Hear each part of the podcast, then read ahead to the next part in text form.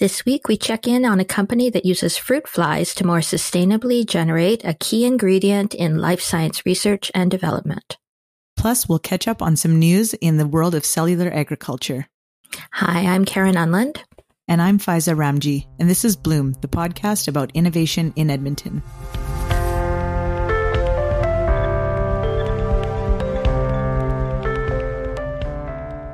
Hi, Faiza. Our uh, this might be a personal question, but are, are fruit flies part of your life? You know, they are a part of my life, and uh, I'm not excited about that. But you know, they pop up every so often, and I've spent more than uh, more than one summer googling how to get rid of them. So yeah, yeah. I'm with you. I, I love summer fruit season. Uh, and it is hard not to curse those uh, little critters that come that are buzzing around the apricots. But uh, I, I, I have a new appreciation, at least for a cousin of those fruit flies that are in my kitchen. Um, a slightly different species uh, is key to the process that Future Fields uses to generate the growth factor that is used in cell- cellular agriculture. That field of science that's looking at how to figure out how to lab grow meat or other proteins. And I also learned that the recombinant proteins that the company generates from insect farming can also be used in the development of vaccines, therapeutics, other life sciences applications. Oh, that's that sounds cool.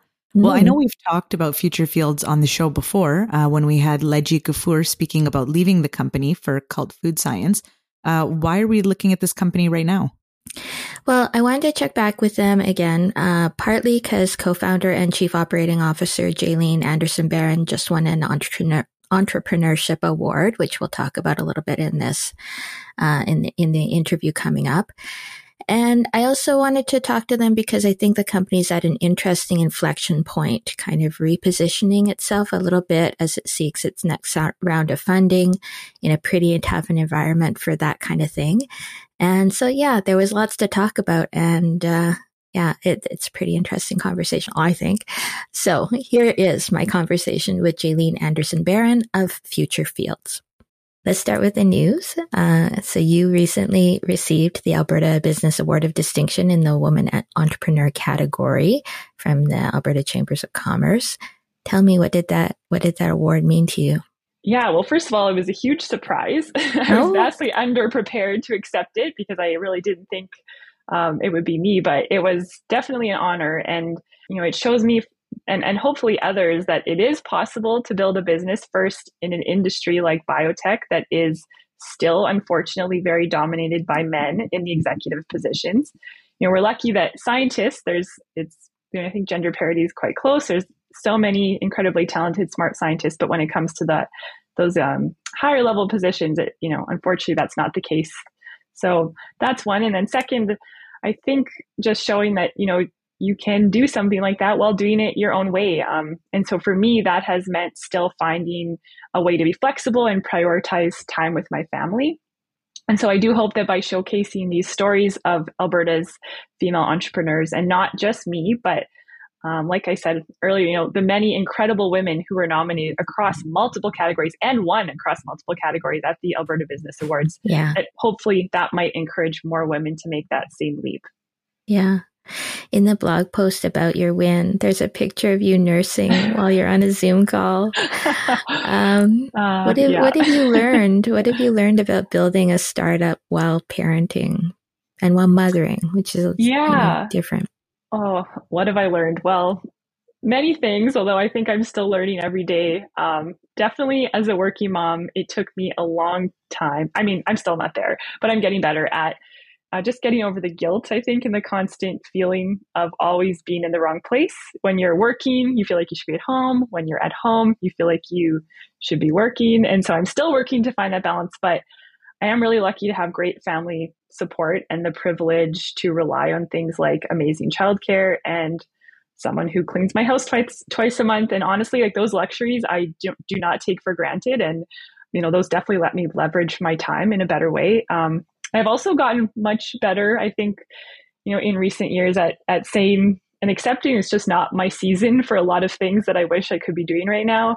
Yeah. You know, I want to do a triathlon, but apparently you have to train for that and have time for that. And I want to be the mom who bake bakes a cake. I always thought that would be what I was doing, right? But I am actually the mom that goes to Duchess five minutes before my daughter's birthday and hopes there's something left. And it is what it is. And yeah. you cannot do it all or you will burn out. And you know, I don't know how how women who don't have those supports do it honestly because it is not easy.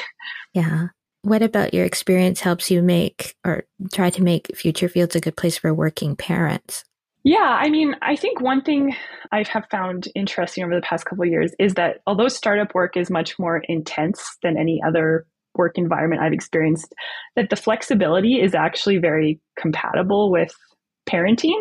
And so for me personally, you know, I love that I can schedule or schedule my day in a way that allows me to actually spend the most waking hours possible with with my daughter. And I think some previous work experiences that I had where the office culture was more traditional or regimented, I honestly don't know how I would have made that work at a at a you know a regular nine to five. And so I think in general, um, startups can be flexible and far more responsive to the needs of working parents than more established companies, and that's a huge advantage. And um, you know, I do think, yeah, at Future Fields, we've done a good job of learning from that and creating a really parent-friendly culture. Flexibility in schedule is huge, right? Like I mentioned, just not having that stress and that sort of stigma around needing to take a morning off to take your kid to the dentist, something like that. Um, we here have a very kid-friendly office if your childcare falls through and for some reason just you know working from home or taking the day off isn't feasible we do encourage staff to bring their kids to work. And during COVID, especially, I know that was, there was so much uncertainty with childcare. And a lot of that, at the end of the day, did, I think, end up falling on, you know, the responsibility of moms. Yeah. And I think that reduced the stress um, of a lot of parents on our team, just knowing that they had the option. We try to have very equitable policies relating to, you know, maternity and parental leave um, not holding work events, I think, especially social events outside of work hours that oh, would exclude people with kids or, you know, yeah. who need extra childcare. Otherwise, don't maybe want to spend more time away. So, yeah. And I mean, that's like one of my big pet peeves with all these ecosystem events is I would love to be able to do something weekly, but um, they're always during, you know, peak bedtime baby hours. And that I don't, I don't want to have to make that choice. So we yeah. try to, yeah, definitely take some of those those learnings and preferences into account. I, I that's really smart. Yes. Your team has doubled in size to 30, I think, in the past year, and you moved into yeah. a new headquarters. Uh, mm-hmm. So, what's been challenging about that? Uh, several things. I mean, I, rapid growth, you know, always comes with its own set of challenges, but I think we've been, at least on the people side, we've been able to manage that pretty well. Um, for me as COO, you know, moving from our old home in in the the TEC Edmonton or the Enterprise Square building, where we had facilities managing a building, that was a very I don't want to say a rude awakening, but it was I think like my the scope of my job doubled about three times once we moved wow. into our own facility because suddenly you're having to worry about things like who's picking up our bio waste and how are we making sure that nobody's breaking in and you know safety policies all these things that you really take for granted. You know who's refilling the toilet paper? All these things yeah. right? So um, i think that was definitely a huge learning curve uh, particularly on the operation side i think you know the lab side went fairly smooth we're lucky we have a very experienced and eager team of people who who kind of you know we're, we're able to make that transition pretty easy but um, yeah, definitely the the kind of having your own space and the responsibility of that was was a an interesting challenge. Tell me more about this new building on it's on 111th Street, 106th Avenue. What mm-hmm. made you want to make that your headquarters?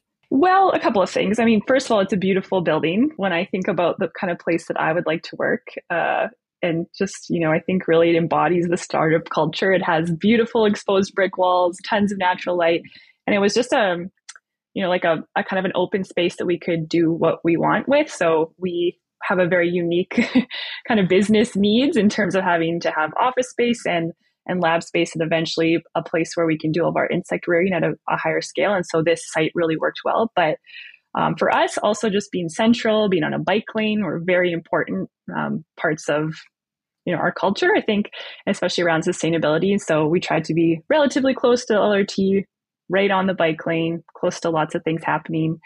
Um, you know, in the downtown core and uh, we still have great relationships with you know the University of Alberta, and, and so being still relatively central was really important to us.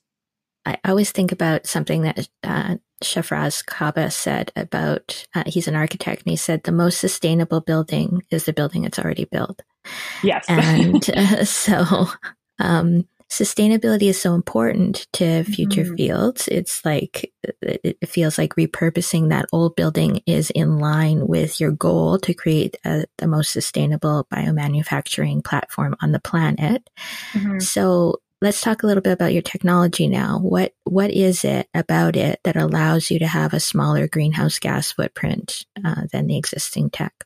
I won't go too deep into the technical details, but basically most you know existing expression systems rely on very large tanks or bioreactors. And so this um, this approach you know on its own is very energy intensive. There's a lot of waste outputs. And basically what you're doing is filling a tank with culture media to grow something that you then take growth factors from to do the exact same process in another large tank where you're you know using growth factors to grow something. And so our technology essentially removes that entire first half of the process, removes the need for um, a bioreactor and replaces it with an insect. And insects are incredibly efficient, you know, to scale, to operate.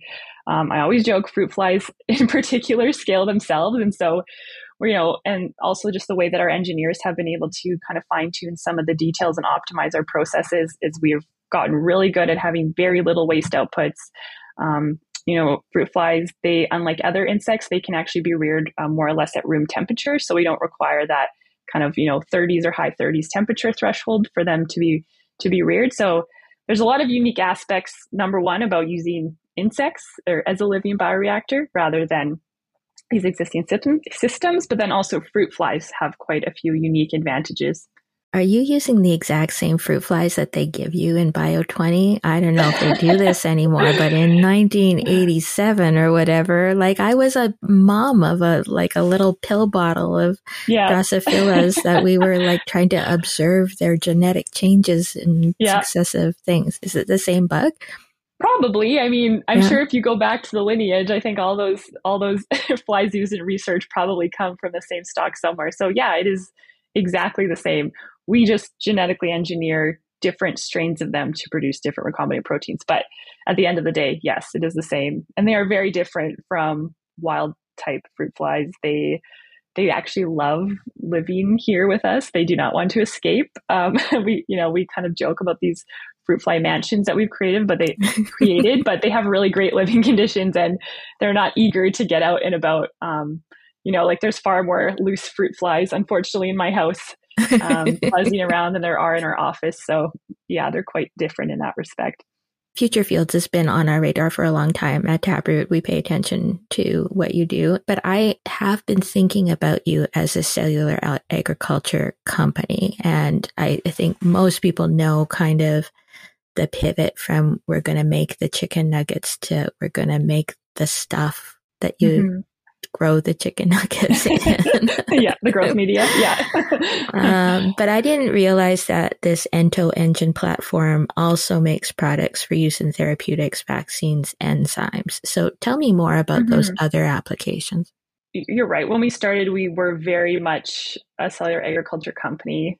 I mean, in more ways than one. We truly were before our first pivot. And then we um, for the first little while focused exclusively on the cellular agriculture market and that is the heart of you know our business like we truly believe that industry has so much potential in terms of sustainability but we also realize that our platform has incredible potential to do a lot more things. Um, you know recombinant proteins as you have just said are used across many different industries and there's no reason that we needed to kind of pigeonhole ourselves pigeonhole ourselves to one industry especially now recognizing um, not only sort of like the scientific you know advantages of our platform but also the sustainability advantages. And so recognizing that we could have this huge impact across many industries, we did sort of decide to expand the aperture of our of our company. So we have entered a few new strategic markets and basically yeah, plan to continue diversifying um, you know beyond that as much as possible over the next several years.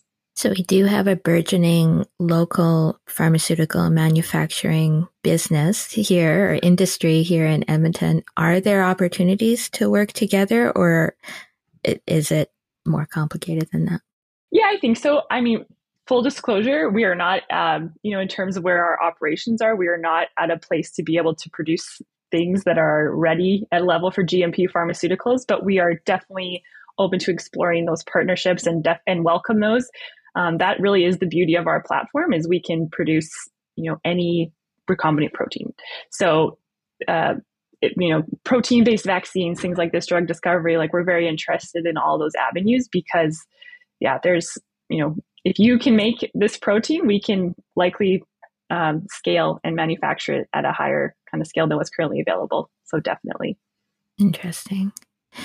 So where are most of your customers now in terms of where they're located across the globe, I think we've now shipped to 18 different countries, I want to say, in terms of where our products are. So um, it's definitely not kind of centralized in one geography. Cellular agriculture still is kind of the the largest component of, of our customer base, but we are, um, yeah, sort of the areas I mentioned, getting into things like various kind of research use cases, um, I can't really speak to the specifics of, of who our customers in other industries are, but I can say that we're kind of exploring, you know, every every avenue where recombinant proteins are used right now, and just focusing on the things that we know we can accomplish in the next couple of years in our in our current facility, and some of those, um, you know, I guess you could say the low the low hanging fruit. There's obviously regulatory is a huge consideration for what we're doing, and some of the facilities considerations around GMP. So we're we're focusing on the industries that we know we can get um, our kind of a good foothold in now, and then just planning to capture those more more complex ones down the road. Is the the main problem that you have to solve right now figuring out the process to make the stuff, or is it selling, finding the people to sell it to and selling it?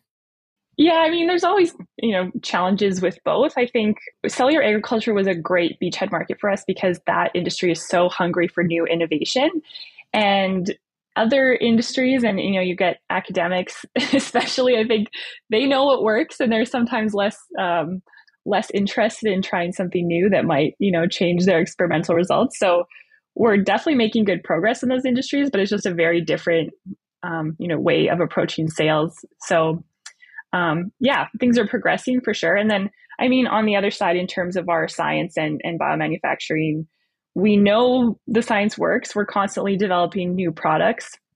Um, so now our next, you know, exciting challenge is just figuring out how to make that scale to a brand new um, level that we've never done before. So we we have some exciting plans in the works for the, you know, expanding the facility that we're currently in, and um, kind of just really proving that our ability to scale up. So to do that, sometimes you got to raise money. So you've been through uh, yeah. pre-seed and seed rounds. Normally, mm-hmm. Series A comes next. So where are you at with with investment? I can say as a startup, we're we're always fundraising. Yeah. um, but unfortunately, I can't disclose any more specifics at this time. But you likely will hear something, you know, in the next uh, in the next little while about um, where we're at with that. But yeah, all I can say is we're you know we're constantly looking to develop those relationships and thinking about it and we're we're kind of always in fundraising mode but nothing i can talk about right now maybe zooming out a little bit away from your specific experience because you've raised before mm-hmm. and i haven't uh, it feels like there is a bit of a tightening right now that that people were were very excited about investing and stuff and now that they aren't what what's it like out there, uh, just in general for fundraising? Well, for us especially because our last fundraising experience was coming out of Y Combinator at really, in many ways, sort of the peak of this. Um, you know, you're you know seeing these kind of crazy valuations.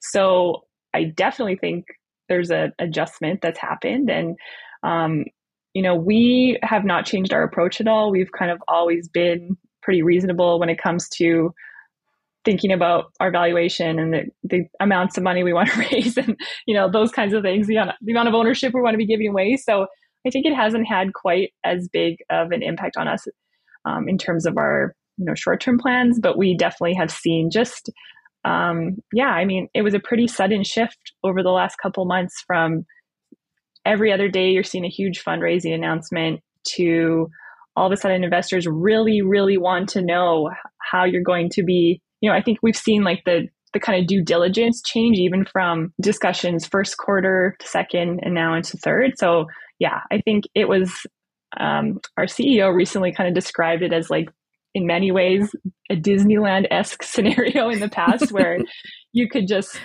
you know get it was very easy and and now I think it's just honestly like more normal. The investors are doing their due diligence. They want to know there's something there, um, and you need to show them that their investment's going to be worth it.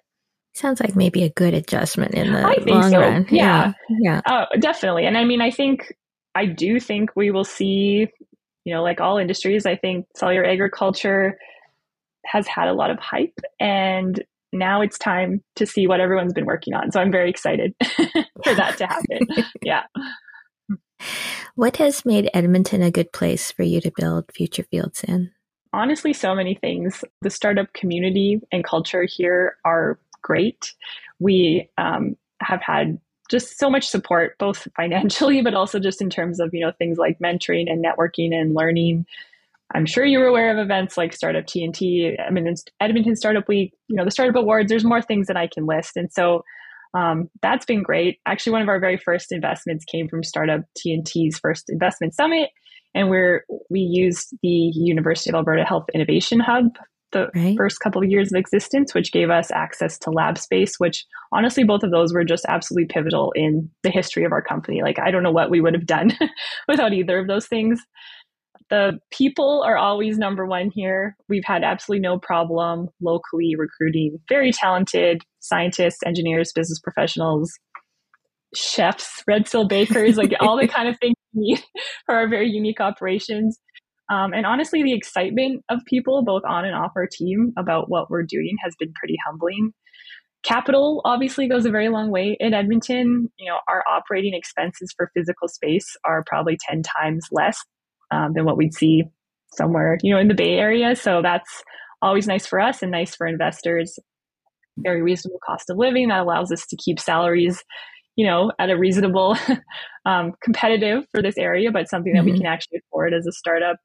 And yeah, actually, yeah, I heard someone recently in a meeting call Edmonton the scale up city. And so I hope I'm not mm. like stealing this from him, but I think that's such a great descriptor for the type of environment that exists here. You know, you have the ability to access infrastructure and physical space, that kind of community support. And then, um, you know, in terms of government, we've had really great support from all three levels of government here. The city has been a great champion for us you know even like we were having some troubles with building permits for a while and they they stepped right up and helped us get through that um, we've had grants from various levels of government you know things like green stem my tax IRAP all very helpful overall it is just I can't say enough good things about building a business here.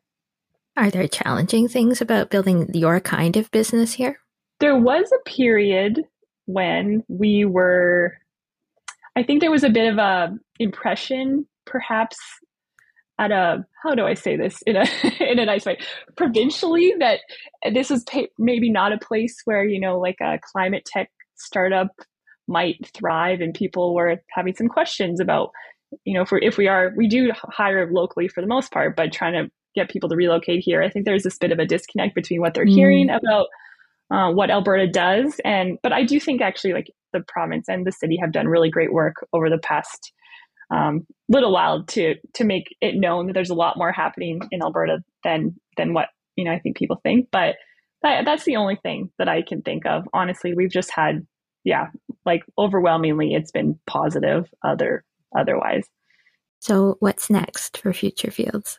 We're really just heads down for the next little while, continuing to build our business. We're we have some big plans for the products that we want to launch over the next 18 months. Um, and like I said, focusing on expanding our, you know, the markets that we're serving. So definitely hoping to do that um, and get some real, you know, dem- demonstratable commercial traction in a couple new areas outside of cellular agriculture. So I think the next little while will just be kind of focused internally, really trying to get things going and meeting those milestones. But you will maybe hear news over the next little while. I'm not sure. we'll keep us posted. We're yeah. very interested. Yeah. Thank you. Thank you so much for joining me. This has been great to talk to you. Oh, thank you again for having me. It was, yeah, really great chatting with you as well.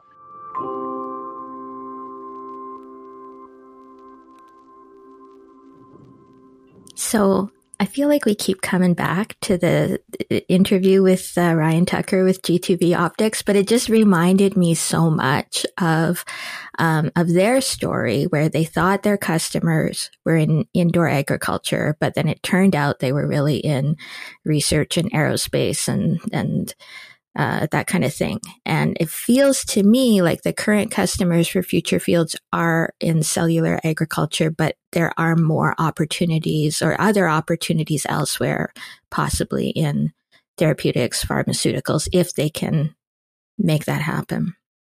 Yeah, you know, it's interesting what Jalene said about wanting to diversify as much as possible and take advantage of of um, all these different opportunities.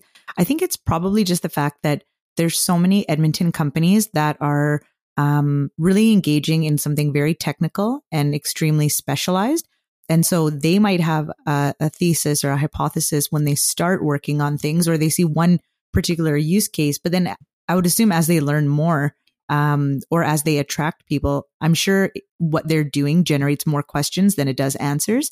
And we all know that questions lead to more innovation and mm-hmm. uh, more exciting ways to think about things. So I'm sure that's why we're seeing a lot of this similar type of uh, outcome from some of these Edmonton companies. But I think it's great because if if we can have companies here that are developing some of the core of these technologies, and then the applications are happening in different places around the world, I think it just makes Edmonton companies more resilient uh, and stronger. Yeah, and their goal it's it's the quintessential big, hairy, audacious idea that they have on their, or big, hairy, audacious goal that they have on their website uh, to create the largest and most sustainable biomanufacturing platform on the planet. It's like a big dream. Uh, they're going to need some money to do that. So CEO, Matthew Anderson Baron, told Taproot in April they were hoping to close a Series A round of 10 to 15 million. Uh, they said soon, and then hasn't happened yet.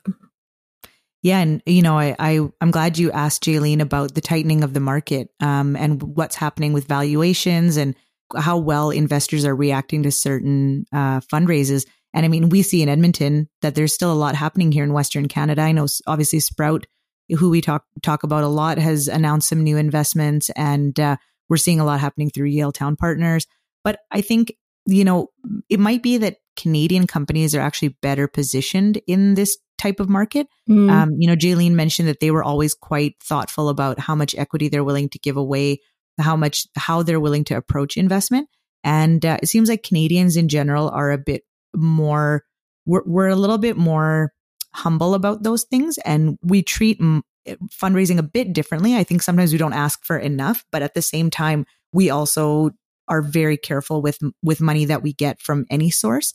And so I'm hoping that that means for investors looking at these types of companies, Canada and of course Alberta, more importantly, um, end up being really attractive places to put their money because if due diligence is what's what's getting more and more stringent, then you know hopefully we already have a leg up there. Um, so I, I, know Jalene mentioned they will be hopefully inv- announcing something soon, and uh, mm-hmm. uh, I'm excited to hear what that is.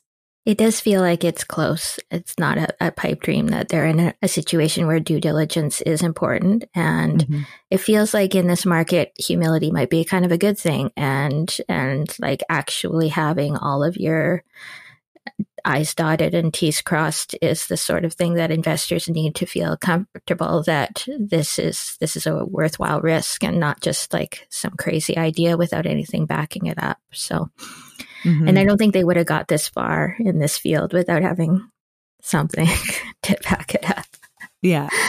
Um, I, I also find it so interesting how they are um, trying to do this really hard thing, cr- trying to change the world, put a dent in the universe, as all those, you know, guru guys say. Uh, but they're also paying attention to environmental sustainability of their process, of their building, of their, you know, the way that they go along in their business, and also creating sustainable working conditions for their staff. Yeah, again, I think this is going to be, um, you know, an ongoing theme in the next few years. Uh, the pandemic definitely showed us that there I think it brought to light a lot of issues that people already knew existed, uh, but maybe just weren't highlighted in the same way, or or maybe in some some cases it was accelerated. Um, and you know what what Jalene said about the way that women, you know, there's a lot of parity in science at the research level and at the entry level, and as you go further up the chain, you know the the disparity seems to grow between men male leaders and female leaders and obviously um, you know parenting and some of those household responsibilities we've we've seen lots of headlines about how a lot of that falls uh, to women. And you know i mean not not to compare the two but you're seeing a lot of workplaces that are pet friendly. I don't see mm-hmm. why we can't make workplaces child friendly yeah you know and they, if, and they have yeah. So that's yeah. that's cool. Yeah. Yeah. So if you know if you're if we're going to think about having people that are working on these big problems they don't turn their brains off when they go home. So why should they turn their you know their home brains off when they come to work. Yeah, yeah, exactly right. All right, well, we'll take a break, and when we come back, we'll chat about some other developments in the biosciences realm.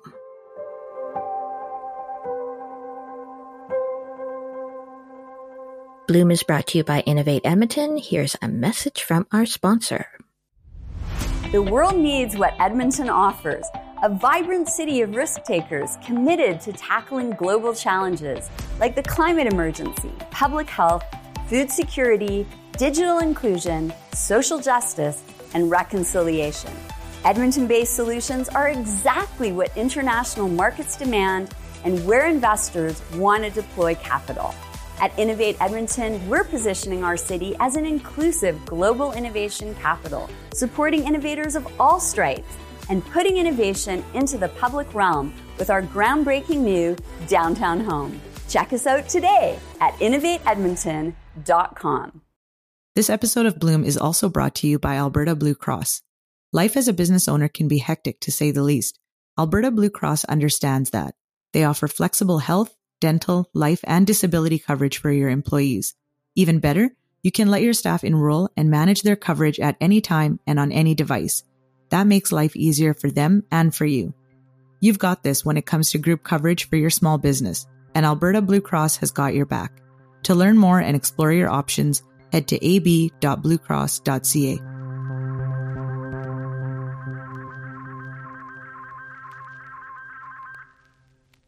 All right. So even though uh, Future Fields is exploring opportunities beyond lab grown meat, it's still very much connected to that world. And you brought to my attention another story from the world of cellular agriculture, a profile of Isha Datar of New Harvest in the National Observer. So who's Isha? What's New Harvest and what's going on there?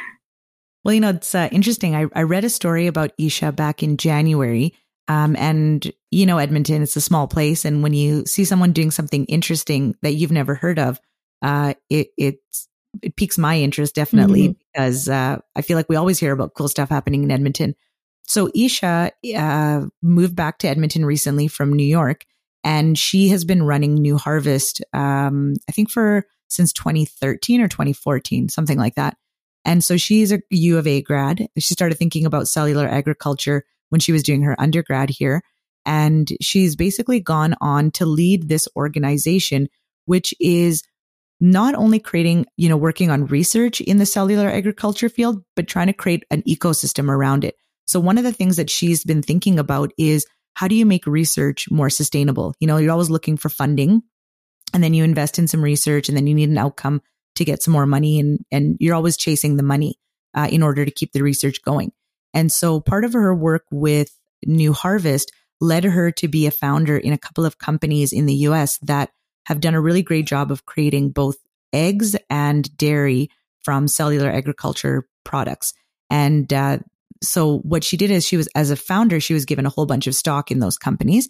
And she decided to donate that stock to New Harvest and start an endowment that mm. would essentially start um, paying back a dividend and continue to grow and fund the research that she wants to do. And so she's trying to, using another buzzword, democratize research in cellular agriculture and build this, you know, um, force of gravity that that's attracting anybody who's interested in it to help start to advance what cellular agriculture means and what it can be. And so she thinks that cellular agriculture will go well beyond using labs to create what we currently know as protein, so meat, eggs, that kind of thing, and to create a whole new class of food. Uh, and a lot of that will be shaped by climate change. Uh, and so I was reading that that piece about her, and I think it's it's just a really interesting way of looking at things, and all the way from the business model uh, to what they're trying to do there as an organization. Mm-hmm. And New Harvest itself is a not for profit. They, uh, I think, they, they they need a lot of cash to do what they're doing, which is like yep. funding some researchers and stuff. And they put out a catch call at a at a conference in New York earlier this year and got 1.3 million dollars back. So she's a persuasive person, uh, and now they're they're in, in, engaged in a in a larger campaign to bring in many more millions to keep doing the work. Um, we'll link to all that in the show notes. I also see that New Harvest and Cult Food Science announced in June that they were creating Open Cell Ag, which is a cellular agriculture network of excellence. And its first uh, project is development is the development of a cell bank, which we'll link to that in the show notes too. Um, Cult Food Science is where Lejjy went when he left Future Fields. So interesting. Mm-hmm, definitely they're uh, conspiring to do all kinds of things. Uh, and they're from Edmonton, right? Isha's moved back here. Lejjy, I believe, is still based here, even though Cult is based in, in Vancouver. Future Fields is here. They've got a brand new headquarters and, uh, and are growing their team here. It's intriguing that, uh, this community of interest around, um, cellular agriculture would grow up in the heart of traditional agriculture land. Yeah, well, I think it's you know it's it's a couple of things. Uh, I think is it, you can see some similarities with the energy sector as well. When we've been you know traditionally such big players in a in a particular industry, that's when people start to see where the opportunities are to make things better, or they can really have this deep expertise on how things are currently done and how you can apply that in a different way. So I don't see you know though I'm surprised, and I'm sure a lot of people are surprised to see that there's cellular agriculture, you know, burgeoning in in cattle country. Um, I also think it's probably seems fitting the same way that we're now, you know, um, getting into hydrocarbon and and alternative energies. And I think Isha and Jalene both made mention to the fact that Edmonton's a great place because of the cost of living, work life balance. And so again, you know, when you're when you're working on something where you're giving a ton of your time, you're raising money, you know, things are can be dicey at times. It feels like this is a really advantageous place to be. So I'm glad they've chosen to grow companies here, and um, I'm just hoping we get a little bit more eyeballs from the rest of the world on on all the cool things happening. Yeah. Well, that's it for this week. Uh, if you haven't already, hit subscribe so you don't miss upcoming episodes of Bloom. And if you like this episode, feel free to share it with a friend. Bloom is produced by Taproot Edmonton with editing by Castria. Our music is by Dave Von Bieker and cover art by Vikki Wiercinski. Bye.